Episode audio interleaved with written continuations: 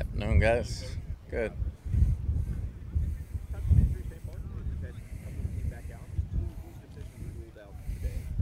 Davis and Golston will be out. Everybody else will be game day.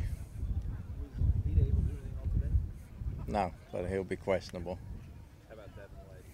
Same thing, game day decision. Is that is that relatively good given how many guys you've had out? That only two were ruled out, I guess. Uh, right now, I can tell you better Sunday during the game, but right now, yeah. Bucks played, Bucks played the Packers last season. Obviously, a lot of different players, people, most notably at quarterback. But how much can you take from like last year's game, watching the film, and apply it to uh, this matchup? Um, other than plays, them taking some from us and us taking some from them, the people are completely different. The game has changed, and you know they're coaching it different. We're coaching it different, so it's a completely different game.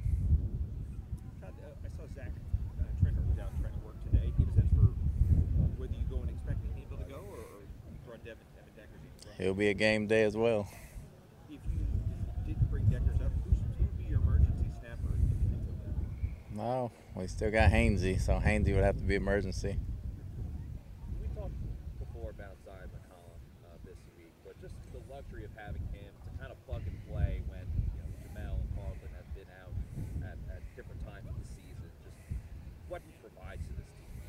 Well, you can never have enough corners. So, you know, the, the thing, the way he goes out and plays with confidence, and he can play left or right side, or he can play inside. So that gives us a lot of versatility that way, even when the other two are healthy. So you usually get a guy that can play on the left, or the guy that can play on the right, or play zone, or play man. He can do everything we ask of him, and that's a big luxury.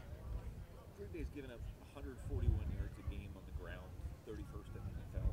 How much more confident are you in this run game than you were three, four weeks ago? Yeah, we're executing better. And again, it's still week to week. Not really worried about what they give up. I know they got some good players over there, and they're adjusting just like we are.